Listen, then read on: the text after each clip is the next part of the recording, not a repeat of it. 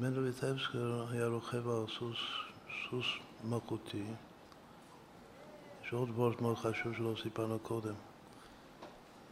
שהצדיקים של הדור אמרו שצריך לעשות לסוס שלו, שבאמת לרסן של זהב.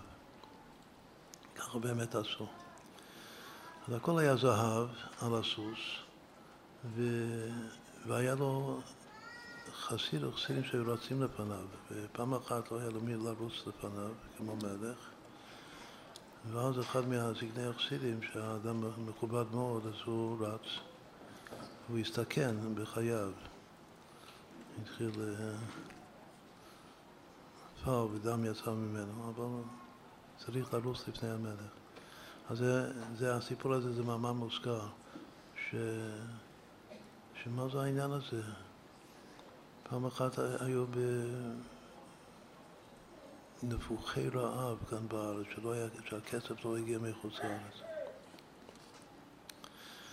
אז אמרו לאחד מהחסידים שהיה מאוד קרוב לאביטבסקי, שילך ויוכיח אותו.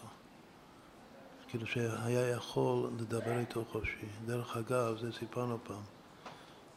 מי שילך אחר כך לציון שלו, אז הצדיקים של הדור אמרו שאין כזה ציון ואין כזה רבי בכל העולם שאפשר לדבר איתו חופשי כדבר איש הרעהו כמו אדם חי.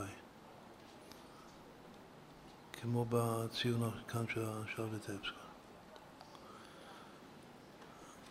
בסדר, אז ביקשו, כמה שהוא היה מלך, היה חסיד אחד שהיה יכול להתחצף, ואמרו לו שילך ויוכיח את הרבי, שמה אתה נוהג במלכוס, שהסוס שלך יש לו רזן של זהב, והחסידים שלך מתים ברוב. מה זה? ובאמת הוא עשה ככה, סיפור שלם איך שהוא התעורר, וסיפור איך שהוא עשה. אז הוא התחיל לצעוק עליו, זה היה לפני סוכות. לצעוק עליו, דו הוס הסוכון לאסרוג, ואתה מסודר. אתה מסודר, והחסידים שלך מתים ברעב. בסדר, סיפור ארוך שהבטיח שבסוף הוא אמר, כאילו, כאילו קיבל את דבריו ואמר שהשליח כבר על ההר מול. עוד, עוד רגע הוא ירד עם הכסף, יהיה בזה. אבל מה, מה באמת העניין הזה, שלסוס שלו צריך לרסן של זהב? הצדיקים אמרו שכאשר וזה בכלל העניין, מה נותנים זהב וכסף ומתנות לצדיקים. ככה הוא ממשיך שפע ברכה, כמה שהיו רעבים שם. אבל השפע הברכה, נסביר את זה יותר בהמשך, שהצדיק ממשיך לעולם גם ברוכניוס וגם בגשמיוס.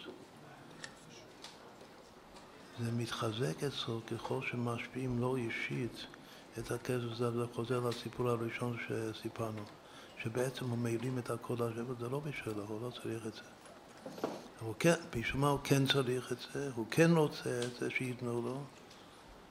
הוא כן רוצה שלסוס יהיה רזן של זהב. בגלל שבזכות זה המלך דואג ומזין את כל המדינה שלו, את כל האנשים שלו. יש משהו מאוד מאוד גדול, מוסר השכל, המייסר העיקר, לתת הרבה זהב וכסף לצדיק. לצדיק בדרגה של אה, רב מנדל ודבסקי. אחד שיכול להרים את ארץ ישראל, לא שארץ ישראל ירים אותו.